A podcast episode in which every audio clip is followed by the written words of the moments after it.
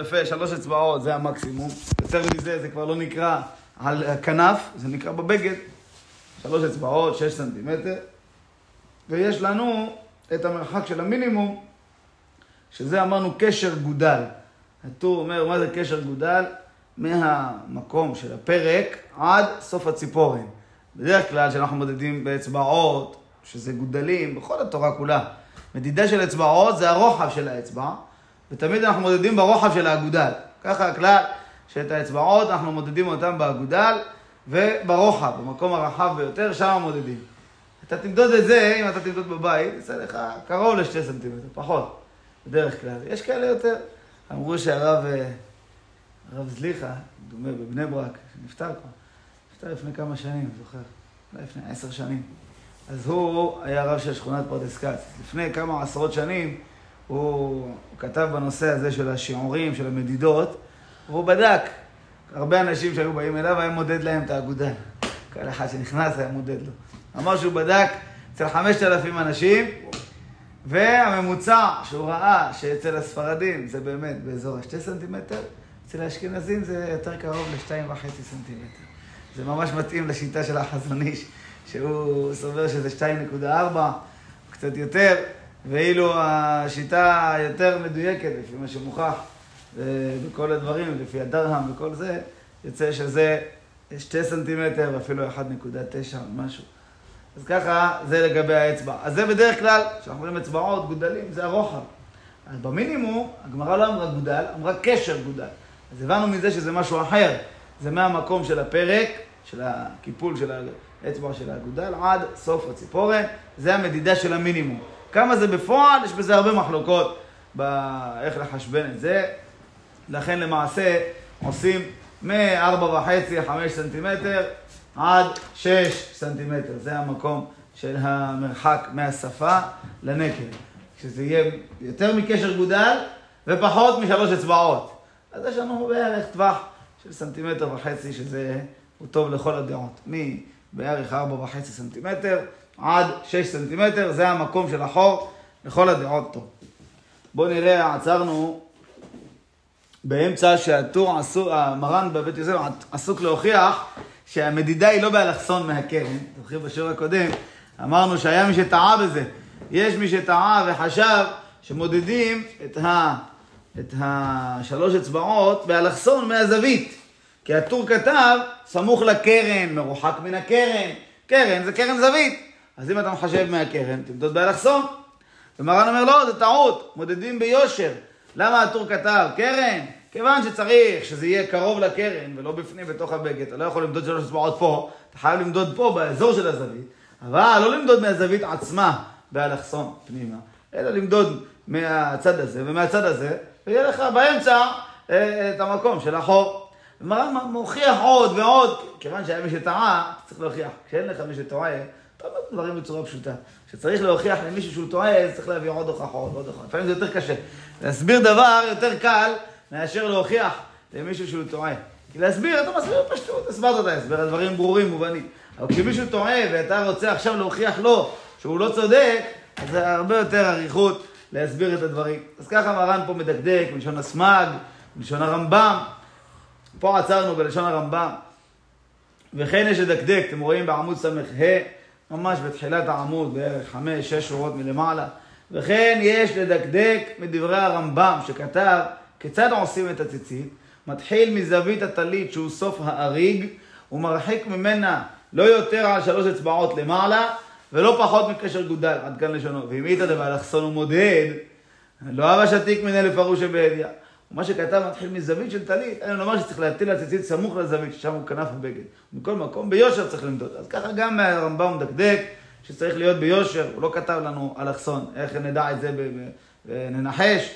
וכן עמד הבר, מסיים מרן ככה גם מנהג פשוט, מנהג העולם, שמודדים באלכסון, אה, סליחה, שלא מודדים באלכסון, אלא ביושר, וזה דבר פשוט. ואם מדד מקרן זווית באלכסון, הציצית פסול, זאת אומרת, ממש בו נפקא מינה. למה? לפי שהוא למטה ממלוא קשר גודל, שני חומשי מלוא קשר גודל. דעת עם עלן, כל המטה בריבועה, המתה עוד חומשי באלכסונה. מרן אומר, אם אתה תמדוד באלכסון, ואתה תגיד, הנה, הרחקתי כמה מינימום, קשר גודל, הרחקתי קשר גודל ושם עשיתי חור ושמתי את הציציות. הוא אמר, זה פסול. למה פסול? כיוון שאנחנו יודעים שהאלכסון הוא יותר מהישר בשתי חמישיות. כן? לשון הגמרא, כל אמה בריבוע וישר, אמה ושתי חמישיות באלכסון. האלכסון מוסיף על, ה, על הישר שתי חמישיות. כן? 0.4. רגע, אתה אומר על אלכסון זה תמדוד את ה...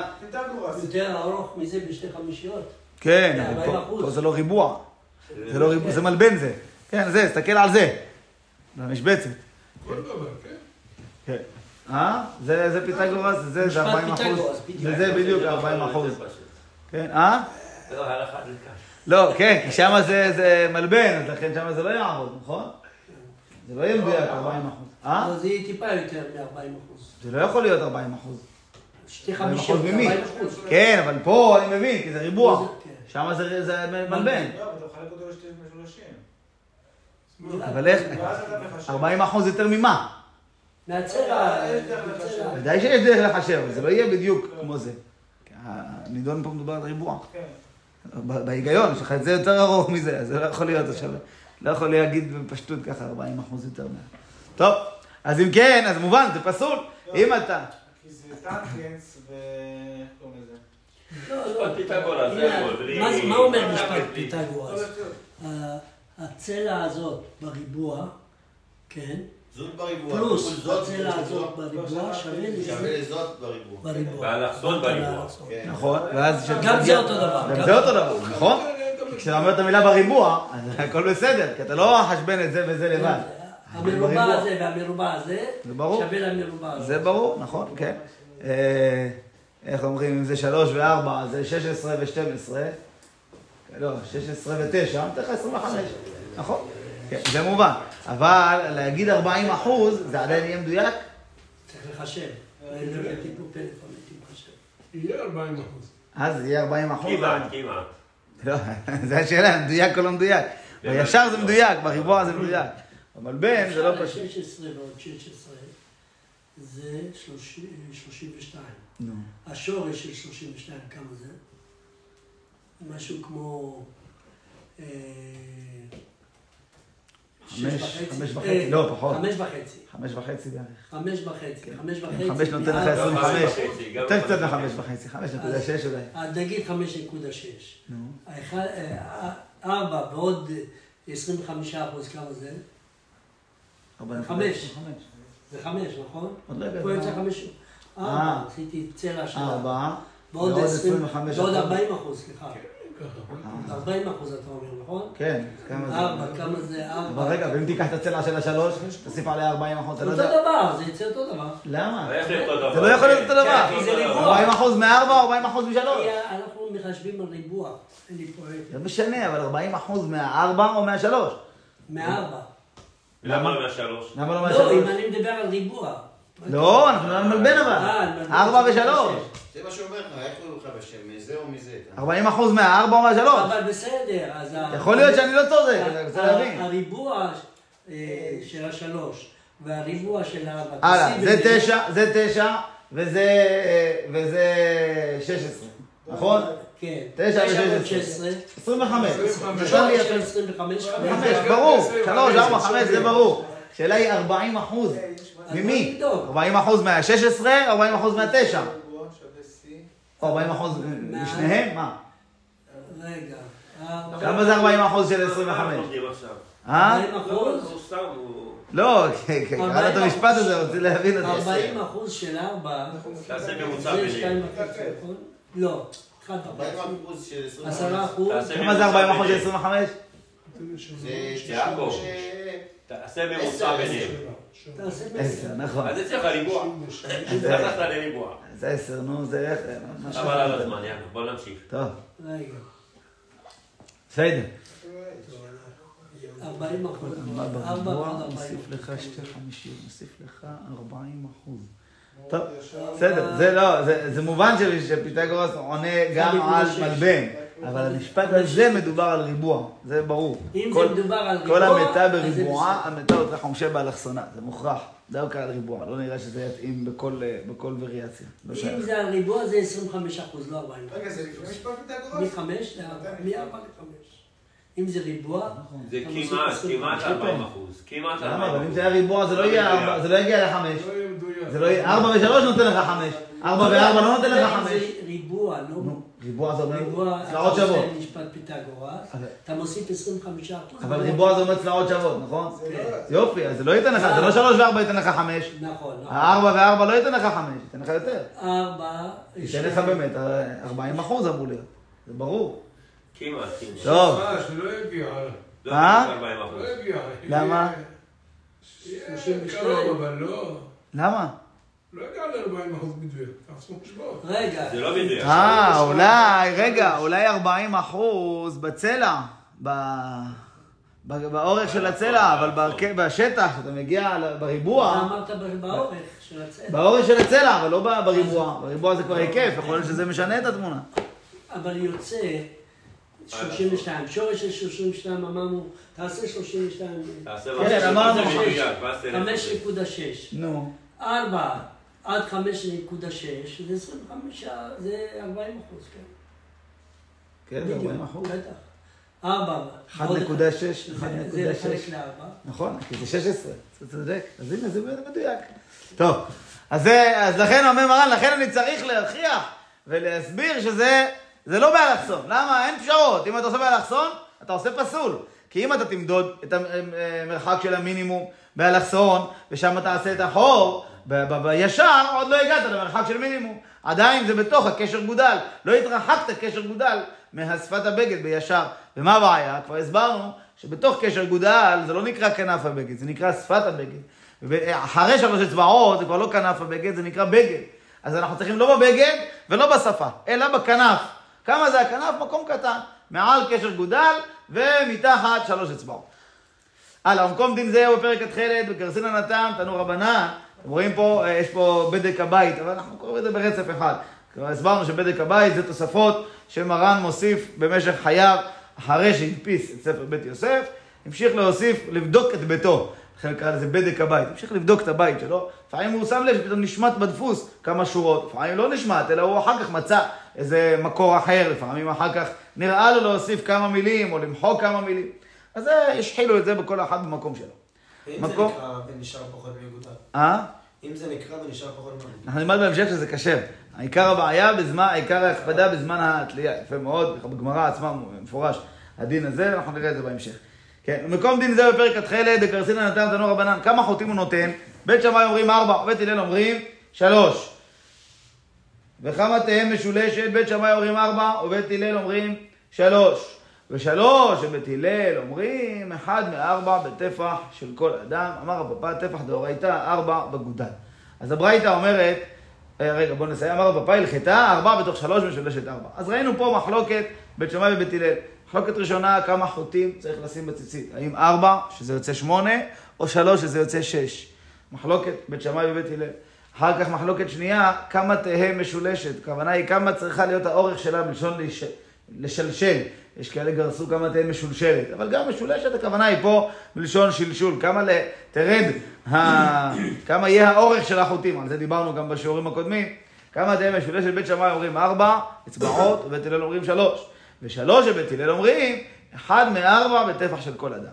אחר כך המסקנה, אמר רב פאפא הלכתה, ארבע בתוך שלוש משולשת ארבע. ארבע הכוונה היא, טעות, ארבעה, ארבעה חוטים צריך להיות. בתוך שלוש, בתוך שלוש אצבעות מהשפה, ומשולשלת כמה?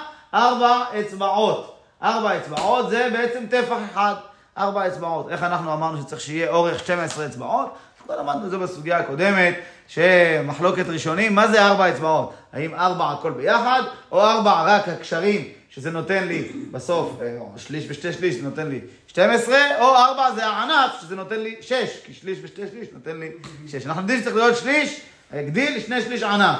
אנחנו צריכים, יודעים שצריך להיות ארבע. מה זה ארבע? אז ראינו בזה שלוש שיטות. הלאה. פירש רש"י, ארבעה חוטים נותן בתוך שלוש אצבעות, שלא ירחיק מן השפה יותר משלוש אצבעות. נראה מדבריו, שאם נתנו בסוף שלוש אצבעות, כשר. דלם הפסיל, אלא אם כן נתנו למעלה משלוש אצבעות.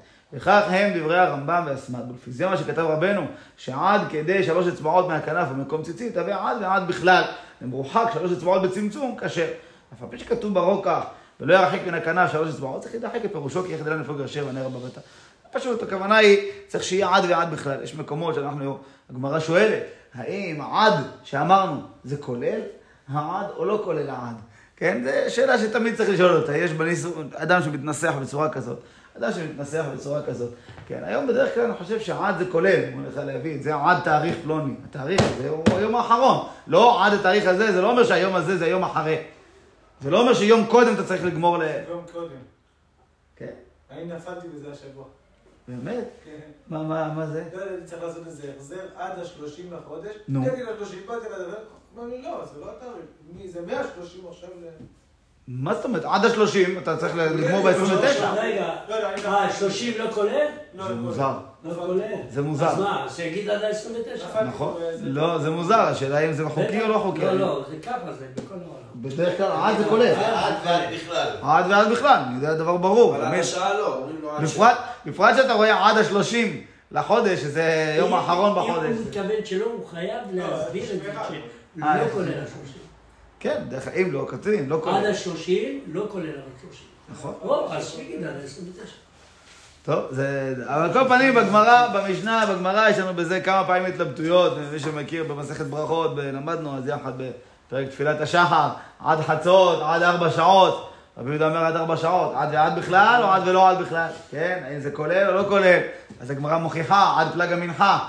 אם תגיד שעד פלג המנחה זה עד ועד בכלל, אז אתה כבר מגיע לשקיעה, כן? זה, זה פשוט ששם הלשון... לא, זה ברור. זה אה? ברור. שמה? לא, יש מקומות עד, בלשון המשנה יש מקומות עד ועד בכלל, יש מקומות עד ולא עד בכלל. זה ברור ומוכרח שיש מקומות ככה ויש מקומות ככה. צריך להבין כל מקום לפי עניינו. כן. אבל באופן סתמי, בדרך כלל עד ועד בכלל. כן. אז פה מרן מוכיח שעד שלוש אצבעות הכוונה היא עד ועד בכלל. גם אם שמת בקצה האחרון, תמדוד עכשיו, החור מסתיים בסוף השלוש אצבעות, סוף השש סנטימטר, זה עדיין, זה כשר, זה בסדר גמור. לא אומרים לך שעד הכוונה היא תכניס את זה פנימה, שזה לא יהיה גם בסוף השלוש אצבעות. לא, אם מדויק בסוף השלוש אצבעות, אין בעיה. כן, וכתב, וכתב הכל בו. כן, עכשיו אני חושב. בדוחות וזה, שיש לך עד אותו יום, היום האחרון, עדיין אפשר לשלם אותו, כן. כן. אני זוכר לפני כמה ימים שילמתי ביום האחרון, לא כדאי, כי זה 90 יום, אתה כבר שוכח, אבל אה, לפעמים, הגעת ליום ה-90? תמיד ככה, אף פעם לא שילמתי לפני יום ה-90, נראה לי. טוב, וכתב הכל בו בשם הרב רבנו פרץ, על הני אצבעות, פירוש אצבע היינו גודל, לכן כתוב בגעת הסמ"ג, לכן נראה מדברי הרוקח, מדברי המרדכי, כן, הסברנו את זה, והוא מבואר בגמרא שכתבתי בסמוך, שמפורש בגמרא, אמר פפא טפח דאורייתא, ארבע בגודל. טפח של דינים של דאורייתא, צריך שיהיה ארבע אצבעות, אבל לא ארבע אצבעות האלו, שזה יוצר טפח, לא, ארבע כפול גודל, זה יותר מאלה, נכון, ככה זה. לכן כתב הרמב"ם וכולי, כתב אה, פרק, בסוף פרק י"ז מלכות שבת כתב גם כן, האצבע שמשערים בה בכל מקום, אומר הרמב"ם, תראו את הלשון של הרמב"ם מדויקת, האצבע שמשערים בה בכל מקום, היא רוחב הגודל של יד. המקום הרחב באגודל של היד, מדגיש לך, רוחב הגודל של יד. הגמרא אמרה, בגודל. הרמב"ם לא לך בגודל. בגודל, איפה בגודל? בראש שלו, באמצע שלו, בסוף שלו. איזה גודל? אולי גודל של הרגל, רחב יותר? לא. הרמב"ם לא נותן לך מקום לטעון. האצבע שמשערים בכל מקום, רוחב הגודל של יד. זאת אומרת, המקום הכי רחב, בגודל של היד. אבל הגודל אה, אה, של הרגל נקרא בוהן, לא גודל. וגם של היד, קראנו בפרשה. הבוהן ידו. הבוהן רגלו, אין הבדל. אז זה שניהם נקראים... שניהם היום- נקראים בוהן. אז היום, אז היום זה ככה. לא יודע, לא מבחינתי. מילה של... הבוהן זה מילה תנא מקראית, והגודל זה מלשון רבותיי. כשאומרים בוהן, מתכוונים לרגל. אני לא מכיר הבדל כזה. מחינמי, אתה אומר, אני לא חושב שבאקדמיה מעוגן הבדל כזה, לא יודע, לא לא. לא ברור לי. תבדוק, תגיד לי אחר כך, זה מעניין. אני מבחינתי הבוהן זה לשון מקרא, והגודל לשון אה, חכמים. זה לשון מקרא, זה לשון משנה. אה, יש הגודל בתנ"ך? אני לא יודע דבר כזה. שני סנטימטר. 1.9. יש, יש משהו בגודלו. לא, במשנה, חפן אה, זה, גודלו זה תמיד בלשון משנה. לא, לא עולה לי בתנ"ך, אולי תמצאו. 1.9, אה? שני סנטימטר או 1.9? אנחנו חושבים שתיים, לפי המדידות היותר מדויקות, אולי מגיע אפילו דקה, זה ל-1.9. איפה אז? אה, לא, לא, רוחב, רוחב. זה קשר גודל. זה קשר גודל. אבל זה הרוחב, זה החשבון תמיד. לא יודע אם יש פה שתי סנטימטר. אה, אולי אני מצר מדי, לא יודע. טוב, תמדדו אחר כך, תעשו לנו סקר, כל אחד כמה, כמה מילימטרים יש לו ברוחב של האגודה. אה? לי לי אצלי זה פחות. מדדת או שאתה בעין? לא, לא נראה. מדברים פה על מילימטרים, מה? כמה זה נראה אבל? זה לא אחד וחצי. כמה, אתה מדבר פה על מילימטרים, בעין אתה מזהה 1.7, 1.8? כן, זה הגודל פחות יותר. וחצי. ושלי קטנה. בסדר, כל אחד יבדוק אחר כך, תן לנו מדידות מדויקות. וכתב המורדכי שצריך, לש... אומר רש ב' או רש צ', אולי רבנו צמח, שצריך לשער במקום רוחב אגודל ולא מראשו שהוא קצר. כן? והתוספות בפרק התחילת נסתפקו בדבר. אז הנה הרמב"ם כתב רוחב אגודל, אה, רגע, דילגתי שורה. וראיתי הרבה אנשים מודדים בשלוש אצבעות הסמוכים זה לזה ביד, שהאחד נקרא אצבע, והשני אמה, והשלישי קמיצה, וטעות בידם, ואין להם על מה שיסמוכו. אומר מרן, ראיתי דבר מפורסם, כנראה טעות מפורסמת, שאנשים מודדים טפח, טפח הזה. ככה מודדים לך טפח. יש לך פה ארבע אצבעות, זה טפח. אומר, לא נכון, זה טעות בידם. אין להם על מה שיסמוכו, אין דבר כזה. זה מפורש בגמרא, מפורש בראשונים, שכל מקום שכתוב אצבע, נכון שחכמים מדברים במילה אצבע, ובכל זאת, תמיד הכוונה שלהם על האצבע הכי רחבה, שזה רוחב הגודל של היד, ולא על אה, ארבע אצבעות ברצף, שאז אחד יותר, אחד פחות, ויצא לך שיעור פחות מזה. אז לכן אומר מרן, אין להם מה שיסמוכו, זה טעות, טעות בידם. אבל טפח זה שמונה סנטים. נכון? איך זה, מאיפה הגיע שטפח של 8 סנטימטר? מזה שאנחנו מודדים, מחשיבים כל אצבע כשתי סנטימטר. אם באמת אתה תגיד. אם תגיד שהטפח הוא אה, 7.6, כן? זה אומר שכל אצבע 1.9. היום, לפי מדידות של היום, הגדילו קצת, לפי מה שמצאו, כל מיני דרהם, כל מיני מצאו, שהדרהם הוא אפילו לא 3 גרם. הוא 2.9, 2.8, יש אפילו 2.7, זה הדרהמים שבכל האזור, של מצרים ושל האזור של ישראל וסוריה, כל האזורים האלה, שזה הדרהם שעליהם הרמב"ם דיבר, כן, זה הכל, זה על, אה, דובר על זה. אז לכן, הרמב"ם גם דיבר ברוחב של שערות, של אה, להצמיד שערות אחד לשני, שבע שערות, זה מרחק של ה... אה, זה ה... שבע שערות, זה ה... זה האצבע. אצבע? שבע שערות, אני חושב אצבע. לא אורך שלהם, רוחב של שערות. רוחב. רוחב. תצמיד. כן, העובי שלהם, רוחב, זה זה הרוחב, זה העובי. אצלם זה נראה לי אותו דבר. באתר של האקדמיה. רגע, שנייה אחת. אז תצמיד שבע שערות, אז לפי החשבון של אצלח ואחרים, אתה תגיע לשתיים וחצי סנטימטר. באמת יכול להיות שהשערות שלהם יהיו יותר נפוחות. ואילו השערות שפה, תצמיד אותן, באמת תגיע ל-1.9 או משהו כזה. אז אם ככה, 1 נקודה... אה? שבע סיבובים זה 1.9 או כן. אחד? חושב שבע, ככה מונח לי בראש שבע. צריך לבדוק. על כל פנים, ודאי לא אחד. כן. אז אם אתה אומר 1.9, אז זה ממש הטפח הוא לא ש- אה, 8 סנטימטר, הוא 7.6, כן? ואז זה אומר לך שהאמה, כן, זה הכל הרי השתלשלות. האמה היא לא תהיה 48 סנטימטר. לא. מעגלים ל-50, היא לא באמת, צריך מדויק, היא לא 50, פחות מזה. אם אתה תוריד פה, הורדת 1, אה, אה, הורדת 0.1 באצבע, והורדת 0.4 בטפח, אז תכפיל כפול 6, אתה מוריד אה, 2.4. אז אבל זה לך- שש טפחות? או- שש טפחים, בדיוק, כן? כן, שישה טפחים זה אמה. אמה בת שישה. אז אם כן, אתה מגיע שהאמה היא לא 48, תוריד מ-48 קצת, כמה? 2.4, תגיע ל-46, אפילו קצת פחות מזה. כן? באמת המדידות החדשות, המדויקות יותר, 47, 46 וחצי, ככה רגילים לחשב. אבל החומרה, עושים חצי מטר בדרך כלל. הם מגיעים לכלל, כאילו, לכל האוכלוסייה? אה? איך מגיעים לכלל של כל האוכלוסייה? כאילו, זה לא... אנחנו לא מסתכלים באמת על זמננו. לא, מדידות חדשות זה לא הכוונה שלי למדוד את האגודלים שלהם, ממש לא. מדידות חדשות, הכוונה היא שלפי מה שמדייקים למצוא כל מיני מטבעות שהרמב"ם דיבר עליהם, והגאונים לפני אלף שנה חישבו ואמרו לנו את המשקלים ואת זה לפי המטבעות ההם, היום אנחנו מוצאים את אותן מטבעות, אלפים של מטבעות כאלה, לא אחד או שתיים. מוצאים הרבה מטבעות כאלה בכל מיני מוזיאונים ובכל מיני ארכיאולוגים שמוצאים אותם בחפירות. את אותן מטבעות שהרמב"ם והגאונים לפני אלף שנה דיברו עליהם, לפי זה אנחנו יודעים לחש את הכל, זה אחד משליך על השני. הדרהם והאצבעות והאמה והרביעית והקבצה והכזית, הכל מחובר ביחד. כל החישובים הם מחוברים. הגמרא בפסחים עושה את החשבון של רביעית, הדרהם? אצבעיים על אצבעיים, ברום אצבעיים, הדרהם? חצי אצבע וחמש אצבע. אה? הדרם זה משקל? הדרהם זה משקל. אבל המשקל הזה נובע מה, מהמדידות של הנפח. הגמרא שעושה בפסחים קט את החשבון של כמה זה רביעית, אומרת לנו אצבעיים, על אצבעיים, ברום אצבעיים וחצי אצבע וחומש אצבע. זה רביעית של התורה. אצבעיים זה אומר ארבע סנטימטר, לפי מה שאנחנו רגילים לחשב. ארבע, כפול ארבע, כן? כפול אה, אצבעיים וחצי וחומש, כמה זה אצבע, חצי אצבע? זה עוד סנטימטר, וחומש אצבע זה עוד 20% 0.4. מאצבע. כן? אז חומש, אה, רגע, חומש אצבע זה 0.2. אז יש לך פה בעצם אה, 4 סנטימטר. על 4 סנטימטר, על גובה של למה אפס שתיים? חמש. חומש זה 20 אחוז אצבעיים על אצבעיים זה 4 על 4, נכון? גובה כמה? אמרנו, אצבעיים וחצי וחומש.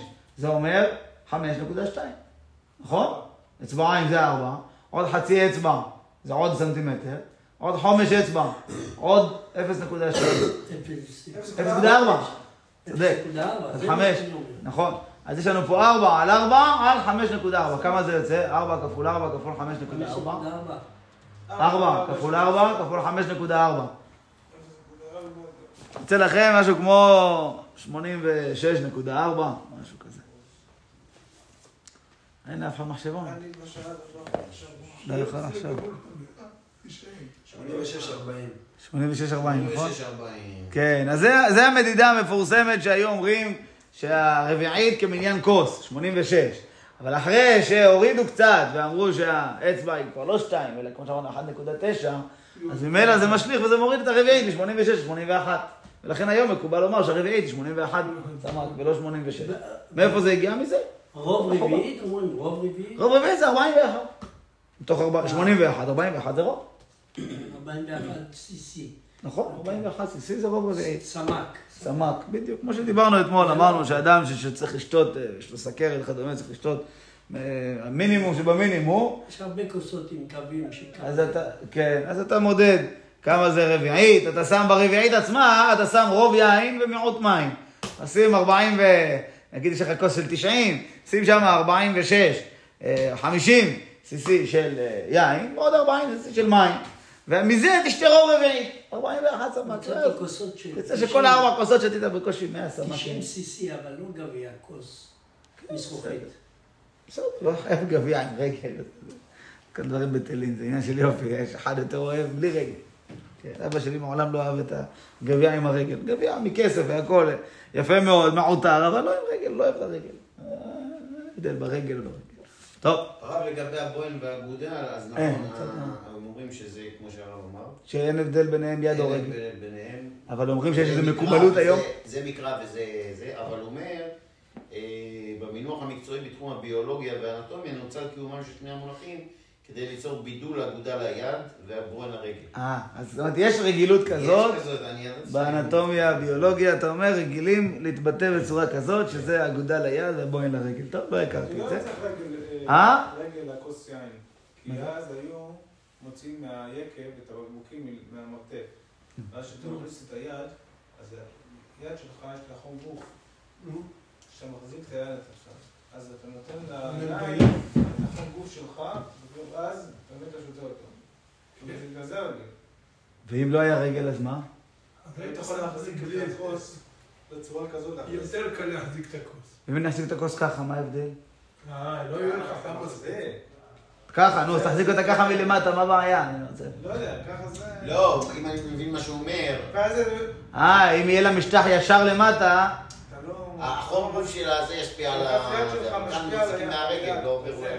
לא, אתה אומר הפוך, אתה אומר שאתה רוצה שהחום גוף יגיע ליין או לא? כן, לזה יש את הכוס יין, זה המנהג של הכוס יין. ששמים ככה, ואז החום גוף משפיע על אתה היין, מוציא אותה מתוך מרתף. ואז אתה רוצה לחמם אותה אתה קצת? רוצה- כן, אתה לא אתה רוצה שתהיה. ככה... שתיית יין שותים בחום גוף? שתיית יין. לזה. טוב. מעניין. הלאה. וגרסינן תורתם תנו רבנן. הטיל על הקרן או על הגדיל כשרה רבי אליעזר בן יעקב פוסל בשתיהן. כמן אז לעד אמר רב גידל אמר רב ציצית צריכה שתהא נוטפת על הקרן שנאמר על כנפי בגדיהן כמן כרבי אליעזר בן יעקב. אמר רבי יעקב אמר רבי יוחנן וצריך שירחיק כמלוא קשר גודל. בואו נראה עכשיו איך רש"י מסביר את הסוגיה. ופרש רש"י על הקרן על שפת חודו של קרן גדיל, חוט עבה וחזק בבגד תחילה כדי שלא יהיה נוח להיקרע. לשון אחר, גדיל אלוהים חוטי שבש- שבשתי שבשני הצדדים וקוראים לו רילס. בואו נסביר. אז הברייתא אומרת, אדם שהטיל את הציציות על הקרן, על הקרן זה אומר בזווית, שם שמת את הציצית, או על הגדיל. הגדיל, רש"י מסביר שני פירושים. פירוש אחד זה השפה שתופרים מסביב לבגד, היום קוראים לזה אוברלוק, אני חושב, לשפה הזאת, או אולי למכונה שעושה את השפה הזאת, שעושים איזו תפירה בסוף, בקצה של הבגד, כדי שהוא ייתפס, שלא ייפרם, שלא, שלא יהיה נוח להיקרע, ככה לשון רש"י. שלא יצאו הרבה חוטים מסביב. כן, כן, שלא יהיה- לא ייפרם. אז שמה, ה- הקשירה הזאת, כן, כן, כן, בקצה של הבגד, השפה הזאת של התפירה שיש בקצה של הבגד, אז שמה זה לא המקום של ה... של ה... זה נקרא גדיל לפי הפירוש הראשון. אם שמת שם ציצית, לפי תנא קמא זה כשר, לפי רבי אליעזר בן יעקב זה פסול, תכף נראה שהלכה כמותו. והפירוש השני, גדיל, חוטים שבשתי בשני הצדדים. זאת אומרת, מה, מה... יש לנו שתי וערב, אז מהשתי מוציאים הצדדים חוטים. אני חושב שזה כמו ה- ליופי שעושים היום, שעושים אה, בטליתות, אה, עושים את החוטים האלה שיוצאים משני הצדדים, איזה קשר מסוים, התימנים יש להם שם איזה סלסול אחר יותר יפה. אז ככה, זה, זה הגדיל לפי הפירוש השני של רש"י. הפרנסי. אה, פרנזים קוראים לזה? זה, המשך של החוטים. המשך של השתי, משני הצדדים, אולי המשך של הערב. רש"י אומר, חוטים בשתי משני הצדדים. זאת אומרת, מהערב לא יוצא כלום, מהשתי יוצא משני הצדדים, חוטים, עושים בהם איזה יופי כזה, אז זה, אי אפשר לשים שם ציצית. זה לא חלק מהבגד בכלל. משמע שאפילו אם יש שם איזה שלוש אצבעות, לא תוכל לשים. אפילו אם תרחיק קשר גודל ותיכנס, אבל אתה עדיין נמצא במקום הזה של הגדיל, לא תוכל לשים שם ציציות, כי זה הגדיל, זה לא, זה לא בגד. אז לפי תנא קמא כשרה, לפי רבי אליעזר בן יעקב, פוסל בשתיהן, גם קרן, גם גדיל, שניהם פסולים. שואלת הגמרא, כמאן אז להא דאמר רב גידל אמר רב ציצית שצריכה שתהיה נוטפת על הקרן? מה פירוש שתהיה נוטפת על הקרן? רש"י אומר, שתהא תולה ומכה על הקרן. כלומר, שיגביהנה למעלה מן השפה, כדי שתהיה תולה ונוגעת התלייה בקרן. כשאנחנו לובשים את הציצית, צריך לשים לב, אה? כמו שעבה נוטפת על ה... צריך לשים לב שהציצית לא תהיה, אם זה הבגד, פה הסיום של הבגד, ציצית לא תהיה פה יורדת, אלא מפה יוצאת ונוטפת. ככה הדין, למה? רש"י אומר שתהיה נוטפת, זה לשון נוטפת. כשזה יורד מפה ישר, זה לא נקרא נוטף, זה יוצא מהטלית. אנחנו צריכים שהיא תהיה יוצאת מפה ונוטפת. זה באמת צריך לדאוג לזה בקשירה של הציצית, שיהיה שם קצת מהודק. כי אם יהיה שם רפוי, אתה תסדר וזה ייפול, ואתה תסדר וזה ייפול. אבל. מה, זה תמיד, אה, אה, אפילו אני, אני לא ידעתי באמת שצריך שזה יצא מהצד. דווקא. אני תמיד הייתי מושך את זה שזה יהיה מה... ישר. אז מה, עכשיו תמשוך את זה הפוך, שזה יצא מהצד, שיהיה נוטף. זה לא מעכב. זה לא מעכב, אבל ככה אנחנו נלמד על זה יותר בהמשך. פה זה נכנס באגב על הנוטפת הזה. הזכרנו את זה כמדומה גם בהתחלה, בסימן אה. אה, ח', גם הזכרנו קצת את הנוטפת הזה, תחילת סימן ח' בחידושי הגהות. כן. כן, כן, בחידושי הגהות באות ב'. טוב, על כל פנים, זה שתהיה נוטפת על הקרן, זה, מה, מה, זה, מה, זה, מה זה קשור אלינו עכשיו? איך זה, איך זה נוגע לסוגיה? קנה פיתי תכלת. נו, ואז מה? כנף. אה, צריך, כנף. אם זה יהיה נוטף, אז מה זה, אז מה זה יהיה? שנאמר, על כנפי בגדיהם. זאת אומרת, אנחנו צריכים שהציצית תיגע בכנף. אם הציצית יוצאת מאחור ויורדת ישר למטה, אז הציצית תלויה בכנף, זה כן, אבל היא לא נוגעת בו. ואילו כשהיא יוצאת מפה, אז היא נוגעת בו. הציצית נמצאת על הכנף, הציצית עצמה, המקום של הקשרים כבר נמצא על הכנף. לעשות את שתי חולים. יש מנהג כזה, של אה, חסידי חב"ד, אבל לא רק, אה, בעבר היה עוד אשכנזים, שעושים שני נקבים. כמדומה שרבי חיים ויטל, אה, מערכו העיד על רבנו הארי, שבטלית גדול היה לו חור אחד, ובטלית קטן היה לו שני חורים, כמו צרה. ואז כשעושים שני חורים, תמיד זה יהיה נוטף, אתה תופס אותם מראש, מכניס, משחיל מפה, יוצא מפה, ואתה, אה, האמת, זה לא חייב להיות כך או כך, זה לא משנה.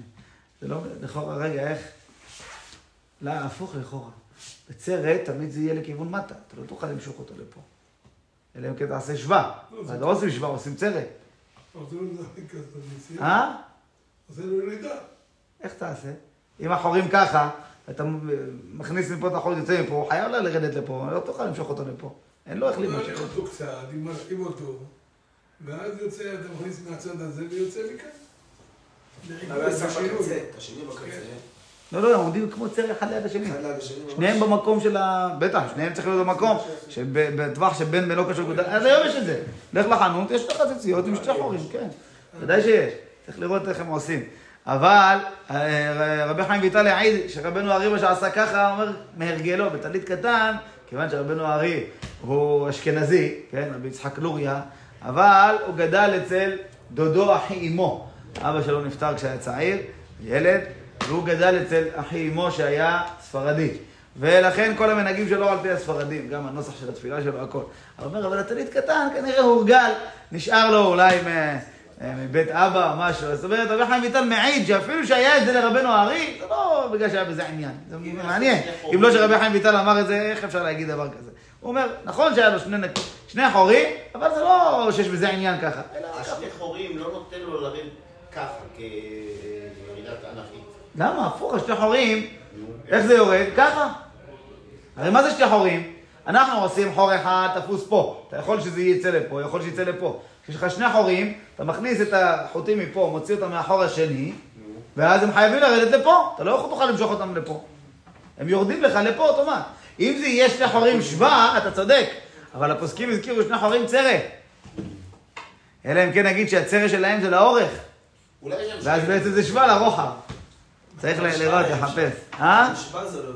לא... למה? שווה זה מובן, זה יוצא לך ככה, אתה יכול למשוך את זה לצד, האמת זה זה יכול למשוך. אם זה יוצא ככה, אם היציאה שלהם היא מפה, שניהם ככה יוצאים, אז זה נמשך לפה. אז זה נמשך ומיד יוצא, אבל זה נמשך, זה לא מיד יורד למטה. שתיהם בפנים, אז הוא לא יכול לא להיתקע בקצה, נכון, אבל הוא מתחיל, היציאה שלו, ההתחלה היא לכיוון שם. חייבת להיות התחלה לכיוון שם. נכון שמיד אחר כך הוא יורד, אבל ההתחלה היא לכיוון שם, היא לא, לא ירידה מיידית. צריך לראות איך אשכנזים אה, נוהגים בדבר הזה. טוב, יש אשכנזים עד היום שעושים, כי דומה אולי חסידי יש שם חב"ד. שני אולי- קשרים, ואז הוא... אה? אולי עושים שני לולאות, שתי לולאות, ואז זה בצד הזה. אני חושב שיש שתי חורים מכניסים ככה. טוב. לא. כל פנים, בחור שלנו זה מובן שתהא נוטפת על הקרן רש"י אומר, תראו לשון רש"י, שתהא תולה ומכה על הקרן. מכה הכוונה היא אה, נוגעת. כלומר, שיגביהנה למעלה מן השפה, כדי שתהא תולה ונוגעת התלייה בקרן. זה נקרא על כנפי בגדיהם, שהציצית תהיה על הכנף, נוגעת בכנף. אז אם כן, כיוון, כיוון שרבי, שרב אמר שהציצית צריכה שתהיה נוטפת על הקרן, ממילא מוכרח שזה כמו רבי אליעזר בן יעקב, שאם תשים את הציציות על הקרן, זה יהיה פסולה. תנא קמא הכשיר, רבי אליעזר בן יעקב פסל. אם תגיד שההלכה היא כמו תנא קמא, אז לא מובן.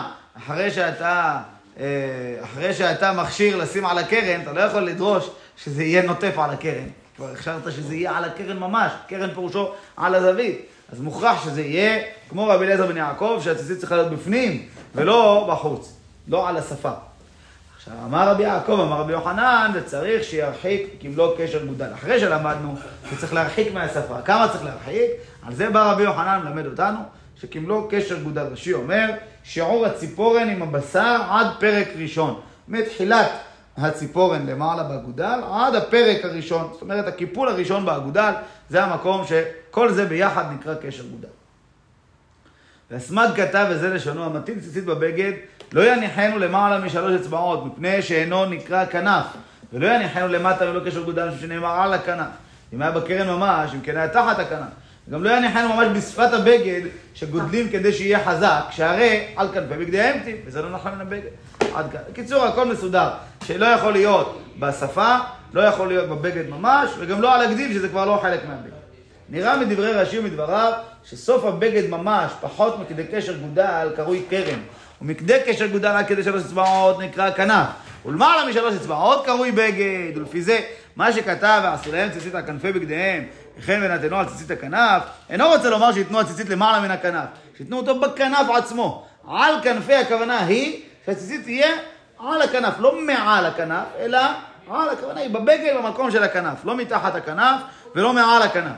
מתחת הכנף פירושו מתחת קשר גודל, שזה הקרן נקרא כבר, מעל הכנף זה כבר הבגד מעל שלוש אצבעות, הכנף עצמו זה משלוש אצבעות, מקשר גודל עד שלוש אצבעות, זה נקרא כנף. רגע, רק נסיים את הקטע, וילקח למטה מקדם אלוקי של גודל ולמעלה מקדי שלוש אצבעות, ולא מקרה כנף פסולה. וכן הטיל על הקרן השנוי בברייתא פירושו, הטיל בקרן, דהיינו למטה, מקדם אלוקי של גודל, ועל הגדיל נמי פירושו בגדיל, כלומר, שאם היה הגדיל רחב יותר ממקדם אלוקי של גודל, תציץ בגדיל, אף פי שהוא למעלה מקדם אלוקי של גודל פסול. כן, הכוונה, מרן בא להסביר שכל העל, על שלמדנו, זה לא מעל, אלא הכוונה היא בעל הגדיל, הכוונה היא בגדיל. על הקרן, הכוונה היא בקרן. זה מה שמרן בא לסדר את הלשון, המילה על הוא בא לסדר. כן, מה אומר גבריאל? אומר, יש נקב אחד לספרדים ולליטאים, שני נקבים לחסידים, ושני נקבים באלכסון לחסידי חב"ד. אה, זאת אומרת, שני נקבים, כל החסידים רגילים בזה, כן, רק חסידי חב"ד יש להם איזה אלכסון. אלכסון, מעניין להבין איך הם עושים. יש ציור אבל איך, תמונה איך לא, זה ממש החסידים. ציור, לא- לא-. תנסה. כן, לא, מעניין לראות איך בפועל הם מטילים את הציצית בשני נקבים. מה שאני זוכר, מכניסים ככה. החיטה אחורה אפשר כבר בגד? אה? היום עושים את זה מרובע וזה באמצע, כאילו, אבל היום אפשר כאילו אחרי זה כבר ישר את הבגד.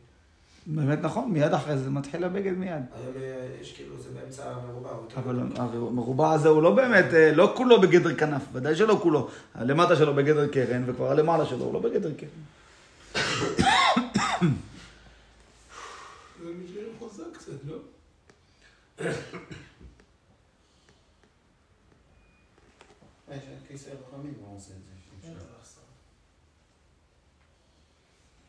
טוב, בואו בוא נדלג קצת, אה, יש פה קצת, הוא בא להתווכח קצת עם הכל, בואו קצת עם הארי אבואב, אין צורך להאריך עוד בפרטים האלה, כבר הכל מובן.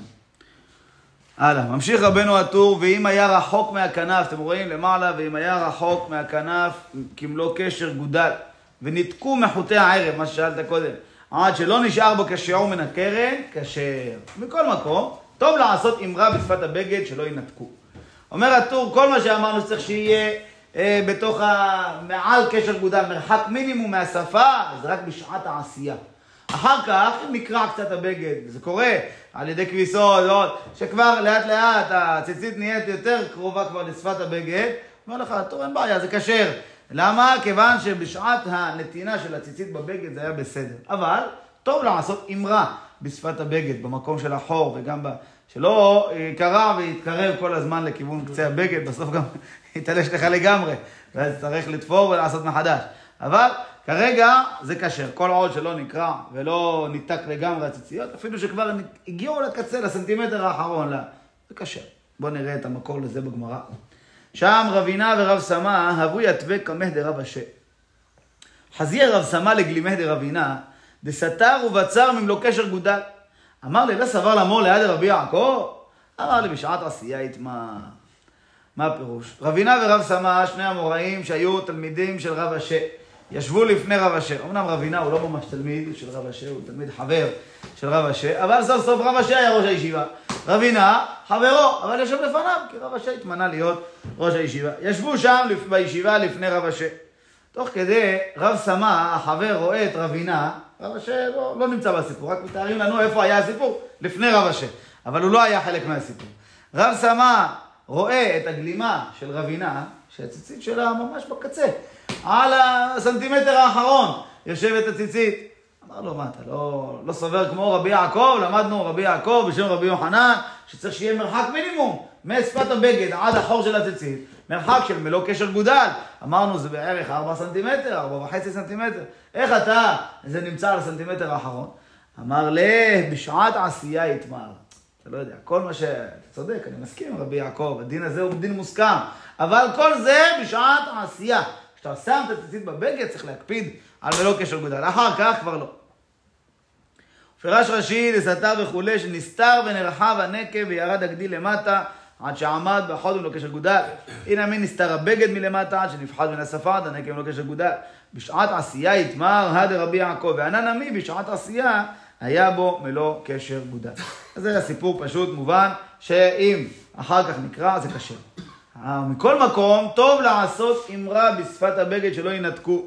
מאיפה למד את זה? לכאורה נראה שזהו מה שכתוב במורדכי, וגם בהגעת הסמ"ק, וטוב לעשות אמרה בטליתו, כי בלא אמרה פעמים שחוטאי הערב מתפזרים מן הטלית למטה, גם פעמים שחוטאי אשתי בולטים בלא ערב, ואז יש להסתפק מאיזה מקום ויתחיל למנות את השלוש אצבעות. מה הפירוש? אנחנו עד עכשיו דיברנו על uh, שהחור מתחיל להיקרע קצת ולהתרחב החור. אבל הטור מדבר על מקרה אחר. לא החור מתחיל להת- להתרחב, אלא שפת הבגד מתחילה להיפרם, ולאט לאט אתה מתקרב לחור. אותו דבר. שפת הבגד נפרמת, ולאט לאט השפה כבר הייתה פה, עכשיו השפה כבר נמצאת פה, כן? אז אם אלא התקרבת לחור, זה אותו רעיון, העיקר שהציצית כבר התקרבה יותר... אה? של איך התקדמת. כן, האם אתה התקרבת לשפה או שהשפה התקרבה אליך? כן. אז זה אומר מרן, לכאורה נראה שזה הכוונה, גם הלשון של הטור, טוב לעשות אמרה בשפת הבגד, משמע לא כמו שאנחנו עושים היום, גם אמרה, וגם מסביב לחור עצמו עושים תפירה כזאת, לחזק את החור, שלא ייקרע. אבל לא על זה הטור דיבר, הוא לא אמר לעשות אה, חיזוק לחור, הוא אמר אמרה בשפת הבגד. אז אומר מרן, לכאורה נראה שהכוונה היא כדי שלא יהיה, אה, כדי שלא יהיה, אה, יצאו חוטי הערב מתפזרים קצת, נפרמים, ואז חוטי השתי בולטים, ואז יש ספק האם מונים את השלוש אצבעות מתחילת החוטי השתי, איפה שהיה בהתחלה ערב, או מאיפה שעכשיו יש ערב. כי בגד זה שתי וערב. שתי בלי הערב זה לא בגד, אבל כשנפרמו קצת מחוטי הערב, נשארו רק שאריות של החוטי השתי. יש שם איזה שתי סנטימטר. נמנה את זה חלק מהבגד? כרגע אני בא לשים ציצית. נמנה את זה או לא נמנה את זה? לא. שני חורים.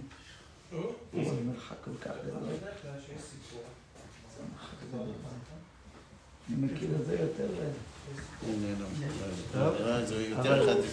זה. שתי חורים, ואז זה זה הסיפור, הולך... לא. כן, שתי חורים, וזה הולך לזה. וזה של חב"ד זה. אז זה למה זה לא אלכסון? לאו דווקא, מה זה זה לא-? זה לא חב"ד, זה אה, לא, זה ולא חב"ד, אז תראה לי שוב. אז זה לא אלכסון, זה נראה. זה מה אבל רגע, החור הזה ממש ממש קרוב. כשאתה עושה, יש לשפה של זה. מה אני עשית? לא מכיר ככה, אני מכיר שני חורים צמודים. אולי יש כמה... יש כל מיני. סוגים, כל מיני דעות, כל מיני מנהגים. לפי שהוא מראה עכשיו חור אחד כמו שלנו, וחור אחד ממש שפת הבגד. ואז זה מובן, אולי הוא נמצא פה, פה, אני לא יודע, אי אפשר לזהות שם איפה זה בדיוק הקרן. אבל לפי זה זה מובן, ואז באמת זה נמשך לכיוון הצד. כן. הוא לא זז מהצד. הוא לא יכול לזוז, הוא נמצא על הצד. כן, הוא נעול שם. אבל זה מעניין, האם באמת, אה, אני מכיר שני חורים סמוכים. פה לפי מה שאתה מראה חור אחד במקום הנכון, חור אחד במקום שהוא לא כשר, על השפה. ממש על השפה. סנטימטר מהסוף, כן. כן, אז הוא אומר, נראה שזה מה שהתכוון, אבל זה לכאורה. ולה נהירה. זאת אומרת, לא נראה באמת שזה כוונת הטור. למה? דהתה משמע דמה יראה בהורג בגד להטיל בו ציצית וכעם רשת, או לעשות להם רע בשפתו. שלא ייפרדו אחר כך חוטא מן הבגד ויישארו חוטא השתי ויפקע וימסופק אז במקום מתחיל למדוד. אבל בעניין מטיל ציצית ואחר כך נתקו חוטאים בצד לשעורה לא יראו, שלא נזכר דבריהם כלל. וכולי, ומתוך שם רבנו משמע דתקנתה למטיל ציצית וטליתו כאמר, שטוב לעשות אמרה. מה הפירוש? כאילו יש פה... יש כאן אה, גם אלכסון כזה שנמצא במרכז. אלכסון זה כמו של חב"ד שדיברנו קודם. כן, במרכז. שלא... אבל הם צמודים? כן. שני צמודים. או, זה מה שאני מכיר צמודים, אבל הם באלכסון. באלכסון. כן. זה של חב"ד. אז, אה, אבל מה, זה עוזר? עדיין אתה רואה שהוא הולך לכיוון מטה. הוא לא יכול ללכת הצידה. הוא לא, הוא תמיד יחזור לפה. תמיד ילכת למטה, פשוט. לא, השאלה מה זה למטה, אולי זה הצד. זה לא יכול להיות הצד. כוח משיכה. איך- אה. מה יעזור? גם אם נגיד שזה הצד, תמיד הוא ייפול לפה, הוא לא ייפול לפה. יודעים? זה זה מוכרח, לא לא? רדיוס, אבל זה נכנס לרדיוס של ה... שאפשר להכניס את הזה לחור? כן. בטח. לא יודע מה זה. טוב. אה, כן, גם הקשר פה, ראית, הקשר נמצא ממש קרוב לחור, לא כמו אצלנו שהקשר מתחיל אחרי הגמר. של הבגד. איפה הקשר הראשון אצלנו? אחרי סוף הבגד, נכון? פה שמה הקשר הראשון נמצא על הבגד. אז אם ככה, בין אם זה יהיה הצידה, לצד הזה, בין אם זה יהיה לצד הזה, תמיד הציצית נוגעת כבר בכנף. אז הכל בסדר, יכול להיות שזה הפתרון שלהם. שני החורים האלה פותרים לך בכלל את הנידון. בין אם תעשה כך ובין אם תעשה כך, הבגד נוגע, הציצית נוגעת כבר בבגד. זה נוגע, מה אמרנו? צריך שתהיה נוטפת על הקרן, הכוונה היא שהציצית תיגע בקרן. אה? זה רק קשירה. שהבגד ייגע. פה הקשירה זה רק חוטים של הקשירה, לא? לא, שם לא, פה הכריכות, הכל, הכל הנוגע בבגד. כי ברגע שהקשירה נמצאת במקום של החור, שם כבר יש את הקשר, אז אה, יש, כריכות, אז עד הקצה יש לך מרחק של כמה סנטימטר, 4-5 סנטימטר, כל המרחק הזה, כבר יש לך את הכריכות, זה נוגע, הציצית עצמה, הגדיל של הציצית נוגע כבר בבגד עצמו, אז קיימת על כנפי בגדיהם. אה, אם זה חור אחד, אז זה לא ייגע. לא, אם זה חור אחד, הקשר תמיד נמצא מחוץ, מחוץ לבגד. ולכן אמרנו שצריך לשים לב שהציציות לא יהיו לכיוון מטה, אלא יוצאות הצידה ויורדות למטה.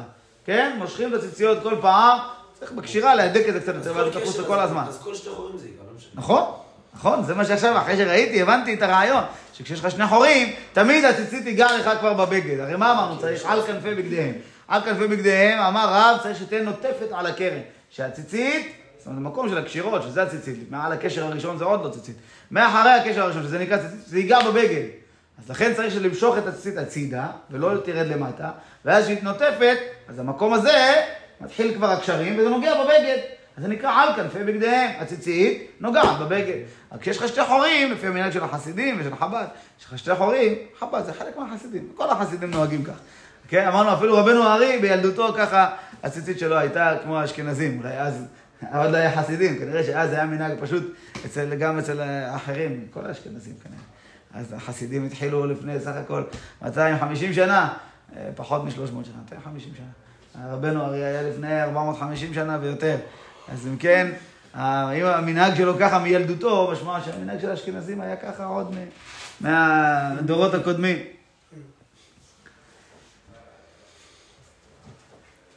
אז לכן אומר מרן, מה זה, מה זה האמרה הזאת בשפת הבגד? אז הפירוש היותר פשוט בדעת המורדכי, שהכוונה היא שמראש, לפני שאתה שם את הציציות, שים, תעשה אמרה. זאת אומרת, תפירות, לחזק את שפת הבגד, כי אם לא, כשאתה תבוא לשים ציצית, אתה לא תדע איפה, מאיפה לשים ציצית. מפה למנות את השלוש אצבעות, או, מ, או, מ, או מהפרימה, מה שנפרם. אבל אם אתה עושה אה, סיומת, אז לא ייפרם לך, הכל בסדר. אבל זה לא הכוונה של הטור. כי הכוונה של הטור זה אדרבה, זה כבר שאתה בא לשים את הציציות. לא לפני כשתפרת את הבגד. אז לכן הוא אומר, הכוונה של הטור זה לא בדיוק כמו הכוונה של המרדכי, זה שני דברים שונים, כל אחד ניסה, נתן לנו אזהרה אחרת, כי זה לא דין, זה טוב, זה הצעה, עצה טובה. טוב לעשות סיומת בסוף הבגד, שלא ייקרע ותיכנס לבעיות וספקות. אז העצה של הטור זה לא בדיוק העצה של המרדכי. זה שתי עצות שונות, כל אחד דיבר על, אה, על פרט אחר בעניין הזה של הציצית. כן?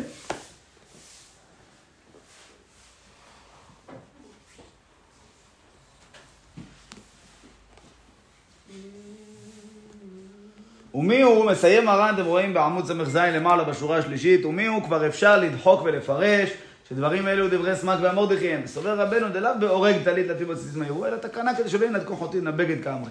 מה שכתוב יש לספק מאיזה מקום להתחיל של אצבעות, אני לומר שהרועים יסתפקו מאיזה מקום יש למדוד, כלומר, דאף בנתקו חוטין אחר שהטיל הציצית, יסתפקו שמי פסולו. מכל מקום מה שכתבתי תחילה נראה יותר. אבל מרן אפשר לדחוק ולהגיד שהעצה של המרדכי זו אותה עצה של הטור, למה מרן כל כך טורח להסביר את זה?